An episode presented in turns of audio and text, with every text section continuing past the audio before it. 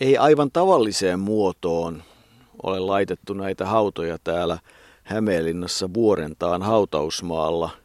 Ne ovat ikään kuin muttereita vierekkäin, niin meille itse asiassa sanoi myös tuo traktorilla liikkunut huoltomies, joka ohjasi meidät tälle Mika Aholan haudalle täällä hautausmaalla, joka meille Arto on uusi tuttavuus.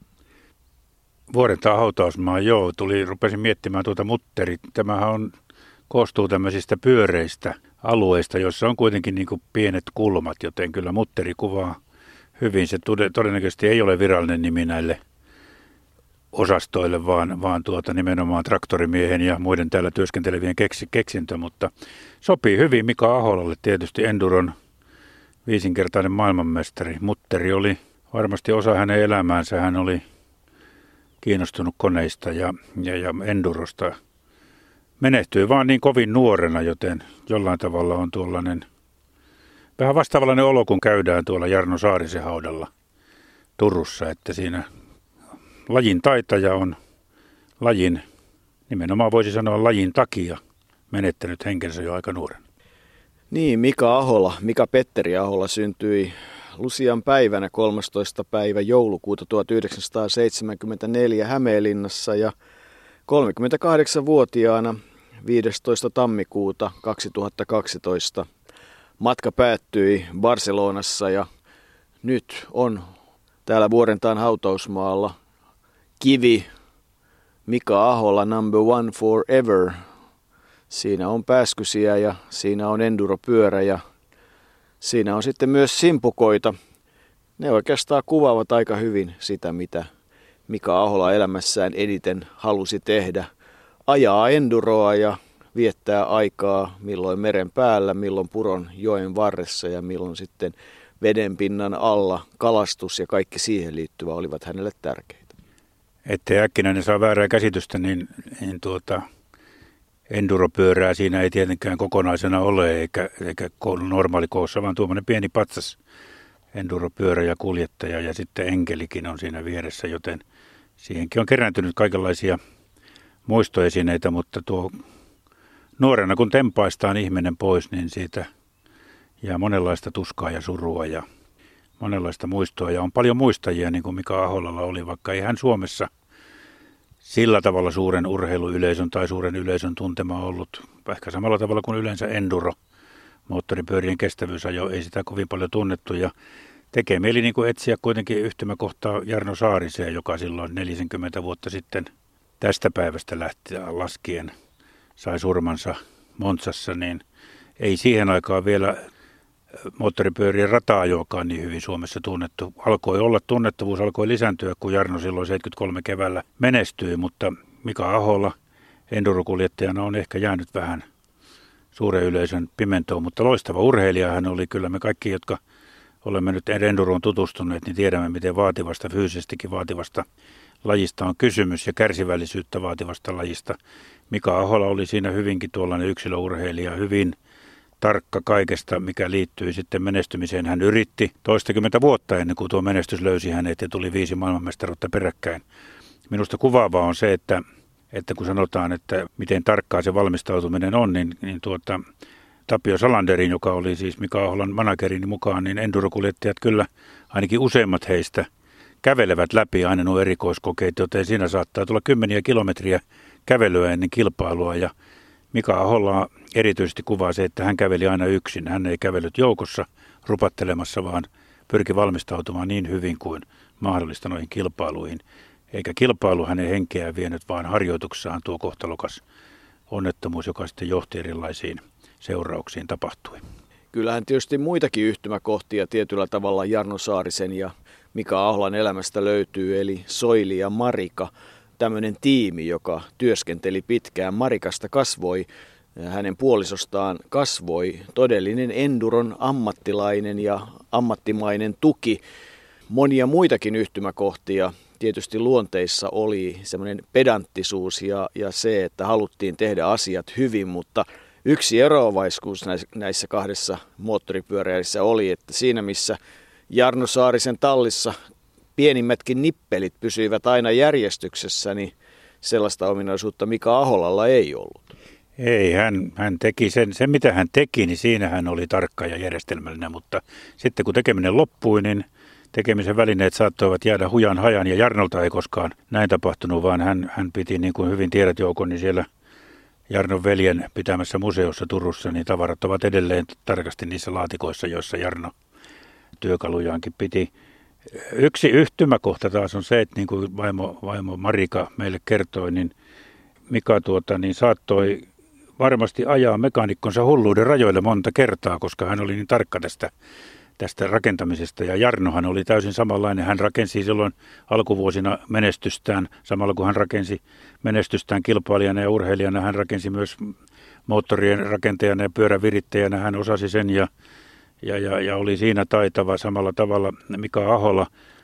Ja Jarno myös, molemmat ajoivat, voi sanoa, mekaanikkonsa hulluuden rajoilleen. He Tallikuljettajanakin Jarno halusi viimeisen asti vielä valvoa, että kaikki sujuu hyvin. Ja, ja Mika oli kyllä siinäkin suhteessa hyvin yksilöurheilija, että, että hän pyrki maksimoimaan menestymisen mahdollisuudet kyllä kaikin tavoin. Varmaan se kokemus rupeaa jo tuossa painamaan, että mä ajoin tänä vuonna espanjalaista Cervantesia vastaan, joka on myöskin nelinkertainen maailmanmestari. Ja, ja oikeastaan 2008 ajoin häntä vastaan jo pikkuluokassa ja silloinkin vein, vein pidemmän korren, että Tällä kertaa Ivan tiesi, tiesi toisaalta mun heikkoudet ja vahvuudet, mutta mä, mäkin tiesin hänen ja alkuun kahden kisan jälkeen me oltiinkin tasapisteissä, että ihan tasatahtia mentiin alussa, mutta sitten sen jälkeen Italiassa peli ratkesi toisena päivänä viimeisellä erikoiskokeella pystyi venyttämään huiman 17 sadasosa sekunnin eron siihen meidän, meidän väliin ja siitä aukesi oikeastaan se mun voittoputki sitten, että niitä tuli enemmänkin, että se katkaisi oikeastaan sen Cervantesin selkärangan sitten siinä vaiheessa. Ja siinä tietysti kun erot on noin pieniä, niin se on semmoista oikeastaan niin kuin henkistä taistelua, että siinä kun on, on jo päivän aikana parhaansa tehnyt ja ajanut sen nopeamman aikansa ja tietää, että vielä pitäisi parantaa sit viimeisellä kierroksella, viimeisellä pätkällä sitä aikaa, niin kyllä se silloin menee niin kuin henkiselle puolelle ja kenen pää siinä kestää ja toimii parhaiten, niin ja kuka saa itsestään vielä puristettua lisää siinä vaiheessa, kun se tuntuu mahdottomalta, niin vie pidemmän korre. Ja se siinä oikeastaan tämä ratkeskin mun eduksi, että oli muitakin voittoja tänä vuonna semmoisia ihan mielettömän pienellä marginaalilla just viimeisellä pätkällä puristamalla. Mähän hävisin 2001 maailmanmestaruuden kuudella sadasosa sekunnilla viimeisellä pätkällä ja siitä saakka se on niin kuin aika paljon kaivertanut tuolla mielessä se tappio ja siitä, siitä selvittiin ja vasta 2007 voitin ensimmäisen mestaruuteni kuusi vuotta sen jälkeen, että se oli oikeastaan tosi paha vuosi 2007, että hirveät paineet, kun rupesi huomaamaan, että nyt se mestaruus on lähellä, että et, ettei vaan lipsahda taas jonkun pienen virheen takia. Ja kun sai silloin pidettyä itsensä kasassa, niin sen jälkeen se on ollut niin kuin tosi paljon helpompaa. Mika Aloha siis voitti viisi maailmanmestaruutta peräkkäin vuosina 2007-2011 eri luokissa ensimmäisenä ja on myös historian vanhin maailmanmestaruuden voittaja. Lisäksi viisi hopeaa ja kaksi pronssia, joten kyllähän se ura pitkä ja huima oli. Hän oli mukana myös seitsemän kertaa voittamassa niin sanottua Sixiä, Six Days Enduroa, kuuden päivän kilpailua eli joukkueen maailmanmestaruutta ja voitti yleiskilpailun siellä kolme kertaa ja oman luokkansa neljä kertaa, eli nämä kategoriat, mitä siellä puhutaan, overall ja day hero, niin Mikalla on nämä kaikki tittelit. Ja Tämä M-mura, sehän alkoi 93, mutta kovan työn tuloksena oli menestys. Ja kyllähän Mika oli sellainen tinkimätön harjoittelu ja merkittävä hetki on ollut 96 kotikaupungissa Hämeenlinnassa – täällä nimenomaan järjestettiin se siksi silloin ja, ja siinä joukkueessa mikä oli mukana. Se oli Suomen ensimmäinen voitto ja silloin asuntovaunussa sen kilpailun jälkeen sitten syntyi ensimmäinen ammattilaissopimus TM-tiimin kanssa ja, ja se on tietysti ollut se hetki, josta sitten voidaan sanoa, että Mika siirtyy myös yhtä paljon muualle Eurooppaan kuin Suomeen. Ehkä enemmän Marikan kanssa sitten, kun hän Marikan tapasi Hämeenlinnalaisessa yökerhossa ja avioliitto solmittiin ja Marika sitten päätti lähteä mukaan tähän yritykseen. Yrityksestä varmasti voi puhua. Niin, niin sitten kyllä asuttiin ulkomailla sen jälkeen ja siinäkin on yhtymäkohta tähän Jarno ja Soili pariin, että, että se ei ollut niin tärkeää sitten missä asuttiin, että saatettiin asua mikä vanhassa Mersussa tai, tai missä hyvänsä pääasia, että oltiin yhdessä ja tehtiin sitä, mistä pidettiin ja haluttiin siinä menestystä, mutta asuntoja välillä oli, välillä asuttiin Italiassa tosiaankin Marissakin paikkaa ja sitten viimeiset vuodet Espanjassa. Espanjassa tuossa De Marista, Barcelonasta 100 kilometriä noin ylöspäin, aika lähellä sitä paikkaa, missä Salvador Dalilla on talonsa. Ja tuota, kyllähän tuosta Mikasta, kun jos puhutaan hänen hapituksestaan, niin joskus saattoi tämmöisen dalimaisen kuvan saada. Pitkä tukka aloitti kyllä nuoruudessaan siilitukkaisena, mutta sitten tukka kasvoi ja oli todella pitkä. Ja kyllä siinä semmoisia partaa ja tuommoinen ilmekin, kun katsoo hänen kuvaansa, niin siinä semmoisia dalimaisia piirteitä oli tuossa habituksessa. Ja tuo tukkahan tietysti oli sitten aina ihmettelyaihe myös television katsojille, kun Mika Aholla kävi presidentin kutsuilla, itsenäispäiväkutsuilla ja kerrotaan, että kyllähän sitä ennen kävi parturissa, mutta tuskin siitä tukasta paljon otettiin parturissa pois. Mutta se oli tärkeää hänen, hänelle ja, ja pitkänä se tukka pysyi. Ja tietyllä tavalla niin kuin paradoksi on se, että silloin kun Mika Aholla kuoli, niin seuraavana vuonna olisi tullut Enduroon määräys, että tukka ei saa näkyä kypärän alta. Ja hän olisi kenties joutunut sitten tekemään jotain ratkaisevia päätöksiä, mutta, mutta tuota, ehkä olisi ollut parempi, että tukka olisi lyhentänyt kuin että, että tuota elämä päättyi niin kuin se päättyi. Niin, hiukset, identiteetti, ne olivat välillä kuulemma punaiset ja välillä Suomen lipun väriset ja ties mitä, mutta se oli osa hänen identiteettiään. Vuodesta 1997 siis äh, TM-tiimiä silloin kaksi MMHPA ja yksi pronssia. Vuonna 2001 tiimi vaihtui Vorriin, taas kaksi MM-hopeaa ja yksi MM-pronssi. Tähän aikakauteen mahtuu myös se mietomainen tappio 0,06 sekunnilla. Vuonna 2004 silloin sopimus solmittiin Husqvarnan kanssa, sillä muutama vuosi ja Husqvarnahan oli oikeastaan se tiimi, jolla hän myös sitten aloitti uransa, vaikka ensimmäinen taisi olla sitten KTM-pyörä. Ja vuodesta 2006 sitten oikeastaan äh, syntyi se menestysaika, koska silloin hän siirtyi japanilaiselle Hondalle ja Italian Honda-tiimin myötä sitten tulivat nuo kaikki mestaruudet, eli, eli se oli hienoa ja hyvää aikaa. Pyörä oli toimiva ja erinomainen. Kyllähän Mikaa houkuteltiin sitten muun muassa BMWlle, mutta Mikan mielestä se BMWn kone pyöri väärinpäin ja aikaan sai sellaisen hyrräilmiön ja hän ei halunnut siihen lähteä. Yleensäkin Mika halusi ajaa sellaisessa tiimissä, josta myös sitten sai sellaisen sopimuksen, joka takasi sen elämän mahdollisuuden, eli suomeksi sanottuna riittävän hyvät taloudelliset edut, ja, ja se oli hänen ehdottomasti yksi periaatteitaan. Mutta näitä menestyksiä vielä, niin kyllä kuusi päijänneä jo voittoa 93-2000 välillä, 93-18-vuotiaana kaikkien aikojen nuorimpana ja kaksi päijänneä jo voittajan kilpeä hänellä on sitten hän on voittanut Ruotsin Novemberkoosanin kaksi kertaa, 93 ja 98 oli senkin nuori voittaja. Se on harvinaista, että hän on ulkolaisena voittanut sen kilpailun. Yleensä se kuuluu ruotsalaisten etuoikeuksiin. Kova kisa ja seitsemän todella MM-joukkuekisaa Suomen joukkueessa, joten kyllähän se pitkä ura ja se 12 vuotta, jonka he yhdessä Marikankin kanssa Euroopassa ja maailmalla pyörivät, niin on se ollut – aikamoista aikaa. Mikastaan sanottiin, että hän oli erityisen hyvä ajamaan spoorissa, eli urassa, oli se sitten lumessa tai missä tahansa, mutta kyllä hän todella osasi ajaa kaikkialla muuallakin, koska eivät nämä kaikki maailmanmestaruudet pelkällä spooriajolla synny, vaan kyllä hän oli lahjakas, mutta hän ei ollut, tai voisi sanoa, että, että kyllä hän oli lahjakas, mutta hän joutui paljon tekemään töitä sen lahjakkuuden esiin saamiseksi, että ensimmäiset mestaruudet, tosiaan ensimmäiset mitalit olivat hopeita MM-sarjassa ja sitten vasta alkoi, alkoi tuota, niin, tulla kultaa. Ja viimeiset kuusi vuotta Marika Aholan mukaan olivat sitten jo aika helppoja, kun Mika alkoi ajaa Hondalla, eli Eli Marikan mukaan vain rahasummat laitettiin vuosittain paikoille, ja kun muuten kaikki oli tuttua ja turvallista, että ei ollut ongelmia rahojen kanssa, kunnes sitten ilmeisesti silloin kohtalokkaana vuonna, jolloin tuo onnettomuus tapahtui. Eli silloin jotain ongelmaa oli, että Italia Hondalla oikein ollut ilmeisesti haluja tai rahaa sitten maksaa ajoissa ja, ja oli hyvin epätietoisuutta siitä, mitä Mika aikoi tehdä. On väitetty, että hänellä olisi ollut silloin jo valmiina kaksivuotinen sopimus espanjalaistallin kanssa, mutta siitä ei ole varsinaisesti niin kuin vahvistettua tietoa. Joka tapauksessa hän oli silloin harjoittelemassa Barcelona ulkopuolella.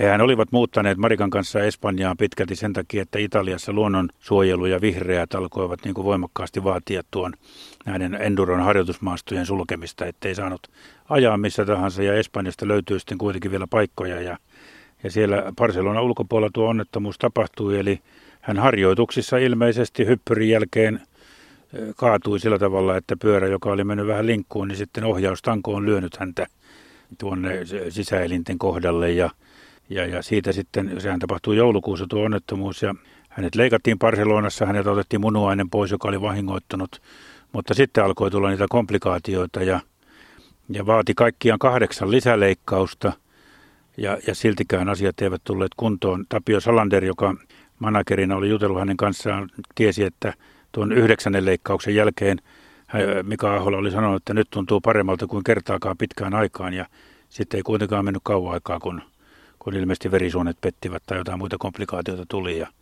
Mika menehtyi tammikuussa jätettyään sitä ennen tiiminsä tai läheistensä kanssa tiedon siitä, että hän aikoo lopettaa uransa.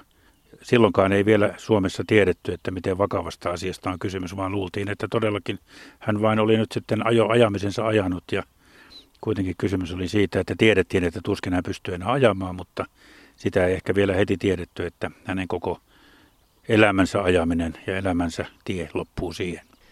Niin Marika oli kaiken aikaa paikalla ja Marikan äitikin tuli sitten siinä vaiheessa Espanjaan. Ylipitkä hyppy kai se oli, jouset pohjaa ja ohjaustanko iski sillä lailla pahasti ja lento Suomeen oli mahdoton. Se ei olisi ollut mahdollista sen kuntoiselle ihmiselle. Ja sitten se, että syntyykö siinä kenties joku hoitovirhe tai jotain muuta, olisiko asiat voisu tehdä toisin, niin kunnioitetaan sitä, mitä Marika sanoo, että sillä ei sinänsä ole mitään merkitystä, koska se ei tuo Mikaa takaisin. Mutta Marikaan on pakko palata sillä lailla, että, että niin kuin Jarno ja Soili, niin myös Marika ja Mika olivat kerrassaan tiimi. Kun he tapasivat todella, niin Marika ei tiennyt Mikasta yhtään mitään. Ei hän tiennyt, mikä on Enduro, eikä hän tiennyt, kuka on Mika Ahola. Vuonna 2002 Kaolakissa Taimaassa. Kaksi vuotta ennen tsunamia he sanoivat toisilleen tahdon ja, ja ehtivät olla siis kymmenen vuotta naimisissa. Ja kyllähän tietysti Marikasta tuli sellainen ammattilainen, että kerrotaan, että hän osasi ottaa sillä lailla väliaikoja Mikalle kilpailuissa. Hänellä oli niin sanotaan vanhoja kännyköitä, joiden sekuntikello hän laittoi päälle ja osasi sanoa nimenomaan väliaikojen väliaikoja, että tuolla pätkällä, tuolla ja tuolla välillä jäi tuon verran, mitä siellä tapahtuu. Ja sen pohjalta sitten Mika pystyi niin kuin arvioimaan. Ja sitä myös, sitä myös muut tulivat seuraamaan, seuraamaan, mitä Marika teki niillä kännyköillä, kelloilla ja viholla, johon laittoi niitä aikoja. Ja sillä oli kyllä varmasti aikamoinen merkitys. Ja, ja kyllähän se alku on tietysti ollut sitä, että Marika teki sen päätöksen vuoden yhdessäolon jälkeen, että joko täysillä mukana tai sitten eroja. Ja Marika sanoo, että, että kyllähän hän nautti Mikan kanssa siitä reissuelämästä. Uusia paikkoja, hyvää ruokaa ja Mika sai tehdä sitä, mitä halusi ja siitä vielä maksettiin. Eli, eli kyllähän niin kuin hirveän positiivinen ajatus Marikalla on. Ei hänen äänestään kuulu ainakaan tänään sitä katkeruutta tai muuta. Että, että hän on tietyllä tavalla varmasti fatalisti, mutta et kuvaavaa, minkälainen ammattilainen Marikasta oli, että hän kiersi sitten vielä, häntä pyydettiin sarjaan mukaan kiertämään Mikan kuoleman jälkeen ja, ja hän oli siellä, kunnes sitten jokin aika sitten yhdessä Endurokuljettaja Pete Pohjamon vaimon kanssa osti Pete Pohjamon äidin catering-yrityksen ja nyt sitten Hämeenlinnassa pitää huolta siitä, että tuoreista tarvikkeista vanhukset saavat lämmintä ja hyvää ruokaa päivittäin. Ruoka oli itse asiassa erittäin tärkeässä osassa myös paitsi Marikan ja Mikan yhteistä elämää, niin ennen kaikkea Mikan elämää. Hänhän oli, kuten, kuten Marika kertoi, niin tosi tarkka ruokavaliostaan. Toisaalta kuitenkin hänen tapansa kertoa tuossa tarkkuudesta on tuommoinen huumoripohjainen, koska hän sanoi, että hän ei syö hitaita eläimiä, koska, koska niillä niillä sitten vauhti hidastuu siellä Endurossakin. Ja, ja hänelle niin suosikkieläimiä olivat jänikset ja lohet, jotka ovat aika suhteellisen nopeita. Ja esimerkiksi possu oli pitkään pois linjoilta, mutta kyllä ilmeisesti hän sitten possuakin jossain vaiheessa söi. Majoneesit ja kermat ei ollenkaan kelvanneet. Ja sitten oli tuo juomapuoli, ei hän, ei hän ollut mikään, mikään tuota, tällainen absolutisti tai maso, masokistinen itsensä, itsensä tuota, ravintoasioilla – kiusaaja, vaan, vaan kyllä sitten punaviini kelpasi. Punaviini oli erinomaisen hyvää ja, ja tuota, ilmeisesti sitten joskus tuli maistettua Espanjan vuosina, kun sinne muutettiin myös espanjalaista brändiä, joka tunnetusti ei ole kovin huonoa verrattuna moneen muuhun brändiin. Ja, ja nämä olivat niin kuin sellaisia, mutta ei, eihän se kysymys mistään ryyppäämisestä ollut, vaan se kuului siihen kulttuuriin myös. Siihen kulttuuriin aika huvittava juttu on siis, mikä Jussi Jäkälä on kertonut, kun, kun tässä puhuttiin siitä, että, että, että Suomessa enduromiehet eivät kovin tunnettuja ole olleet ja ei Mika Aholakaan varmasti kovin moni tunnistaisi, tunnista, tai tunnistanut silloin Suomessa. Pitkä tukka tietysti herätti huomiota, mutta koska piilesajat olivat jo pitkään ohi, mutta kuitenkin, niin Jussi Jäkälä kertoo ilmeisesti Italiassa, Italiassakaan ei enduromiehiä sillä tavalla noterattu, koska siellä on nämä Formula 1 ja jalkapalloilijat ja kaikki sen, sen sortin urheilut, mutta kerran Jäkälä sanoo kuulleensa kuitenkin, miten Mika oli istunut ravintolassa ja, ja tuota, oli sitä mieltä, että kun tarjoilija oli jolla jotenkin kiinnittänyt huomiota häneen, tuota, ja oli sitä mieltä, että hänet tunnetaan. Ja mikä oli tavallaan niin kuin iloinen siitä, onhan se kiva, että joku sentään tulee, tuntee, mutta sitten oli tarjoilija tullut hänen luokseen ja sanonut, että tehän olette se kuuluisa pornotähti. Ei ollutkaan enduromiehestä kysymys, mutta että kalastushan oli sitten se toinen asia, joka oli Mikalle tosi tärkeä asia. Siitä tuli sellainen. Hän saattoi myös kisapäivinä, esimerkiksi Uuden-Seelannin kuuden päivän ajon myötä kerrottiin, että kun koko päivä oli resuttu ja ajettu toiset rättipuhki poikki, niin Mika oli todennut, että jossakin on joku oivallinen joenuoma tai vastaava paikka ja ei kun kalaa narraamaan sinne. Kalat olivat kaikki kaikessa, sen kertoo myös Marika, ja jos ei hän niitä kalastanut tai ottanut, niin kuin sanotaan, pastan sekaan pannulle, niin, niin sitten hän kuvasi niitä, eli sukellus ja, ja kalojen kuvaaminen ja kaikki se olivat niitä asioita, ja, ja jos luoja olisi suonut, niin liekö Mika Aholalla tällä hetkellä jossakin Taimaassa tai Kaukoidässä jonkinlainen sukellusyritys, sukelluskoulu ja hän viettäisi varmasti aikaa siellä. Kyllähän se tulee esille ja kun katsoo hänen, hänen asuinpaikkojaan, niin Espanjassa meren äärellä, Pesarossa, Italian Adriameren rannalla meren äärellä, Piacenzan ulkopuolella Bobbion kylässä, jonka halki kulkee joki ja erästä artikkelista kävi ilmi, että, että harjoitusten jälkeen ei muuta kuin vapaa mukaan ja joelle Vareese taas Milaisun pohjoispuolella paikka, jossa, jossa vuorilta pääsee varmasti hakemaan erilaista taimenta. Ja sitten tietysti Hämeenlinnan seutu ja kuhanuistelu täällä ja missä milloinkin, että ei ilman kalaa ei varmasti oltu. Kyllähän hänellä taustavoimiakin on ollut. Allan Jaatinen on enduromiehille tuttu ja urheiluväelle tuttu nimi. Tapio Salander oli ensimmäinen manageri ja, ja hän oli se, joka silloin todella oli solmimassa sitä ensimmäistä sopimusta Fabio Urbinaattin tiimipäällikön kanssa. Ja, ja kyllähän Eki Pietola oli aikanaan se, joka opasti täällä Hämeenlinnan seudulla muun muassa sitä tapeilla ajamista. Ja, ja, mutta eihän se ihan selvä asia ole, että Mikasta menduraajaja tuli. Että kyllähän siihen nuoruuteen mahtui Ahveniston mäkihyppyä ja katupyörää ja mopoa ja tuskin hän oikeastaan teini-ikäisenä erityisesti oli urheiluun taipuvainen. Ei varmaankaan. Se on aika veikeitä muuten, miten tuota monen huippuurheilussa menestyneen taustalta löytyy sitten aika monipuolisesti tuota urheilua nuoruudesta. Pakko palata Järvi-Suomessa syntyneenä vielä tuohon kalastukseen, kun, kun esimerkiksi Tapio Salander, jonka isä oli ammattikalastaja, niin kertoi, että kun Mika tuli heille vaikka kalaa, niin tavaraa oli niin monta arkullista, että hän ihmetteli, että muuttaako se mies hänen luokseen, mutta niin vaan piti vaan kaloja narrata ja piti olla erilaisia vehkeitä erilaisiin paikkoihin ja on se aika komeaa ollut, kun kolme tuntia hän on uisti, uistimesta vetänyt ylös yhdeksän kiloisen loheen. Se oli suurin kala, minkä hän koskaan sai ja kolme tuntia se väsyttäminen oli kestänyt tuolla Suomen vesillä, joten komea merilohi tuli sieltä ja ilmeisesti ahvenkin, jonka hän oli antanut täyttää, niin ei kai se ihan pikkusintti ollut sekään, koska luulisi, että semmoisia pienten ahvenen täyttäminen, niin se on aika turhan päivästä hommaa ja perustuu enemmän tuohon, että pannaan laiva pulloon systeemiin ja näperellään, joten, joten kyllä se kalastaminen oli, oli tärkeää. Jossain Italiassa joku oli vienyt hänet sellaiseen pusikkolammelle tai jonnekin, jossa hän huomasi, että hänen tekniikkansa on ehkä vähän vajavainen ja yleensä hänen perhonsa oli sitten puussa kiinni, kun kaveri veteli sieltä taimenia, mistä sattuu, että opettelemista meni. Mutta kalastaminen oli tärkeää, että se sukeltaminen ja kuvaaminen, ja niin kuin sanoit, niin tarkoitus oli sitten muuttaa jonnekin sinne Aasiaan tai maahan ja, ja perustaa kenties tuommoinen sukellusfirma ja, ja kalastusfirma sinne, mutta se ei sitten koskaan toteutunut. Se oli aivan mahtavaa, mutta kun puhuit tuosta, että kuului muutakin kuin urheilu, niin hän nuoruudessaan piti hevimusiikista ja, ja tuota, soitteli itsekin vähän kitaraa, kunnes Marika sitten alkoi kyllästyä tuohon hevin, hevin kuuntelemiseen ja itse, itse Mika kertoi jossain haastattelussa, että hän sitten kerran yritti kitaralla näppäillä tuota Hotel Californiaa. Hän ei oikein osannut, mutta keittiöstä oli kuulunut Marika ääni, että sanoi, tuohan kuulostaa ihan Hotelli Californialta, joka se oli taas sitten Mikalle mieleen, että hän tietyllä tavalla onnistui siinäkin. Niin, kyllähän Mikasta tarinoita löytyy.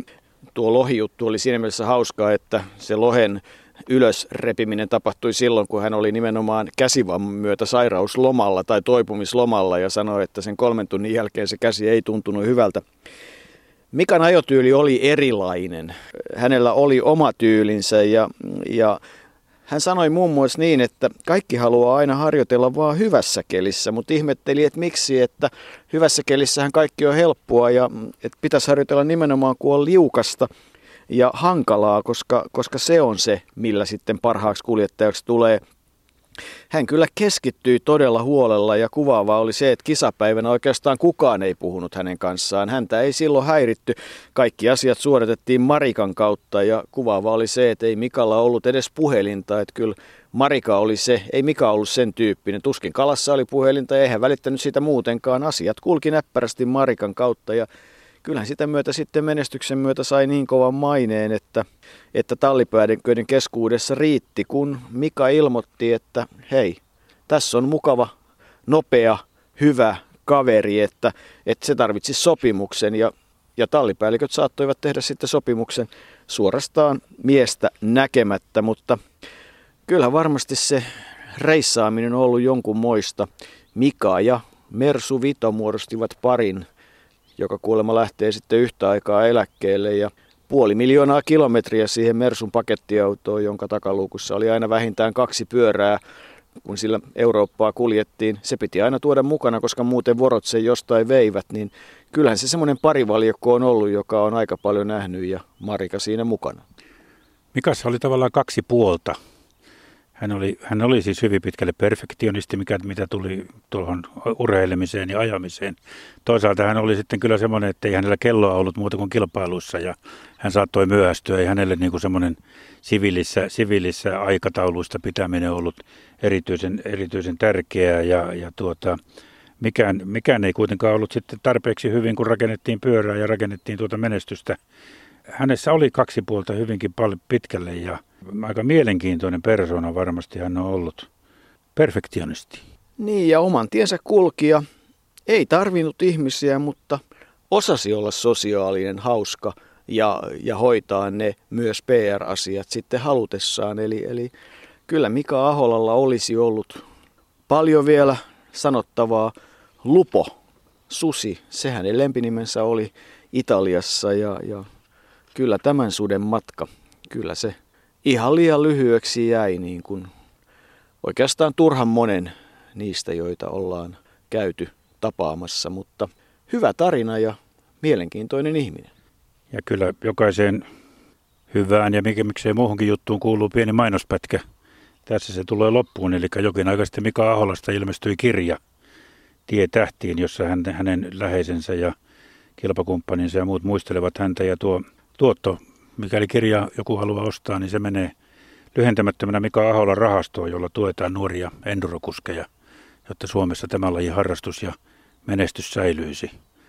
Se on oikea tapa muistaa Mika Aholla.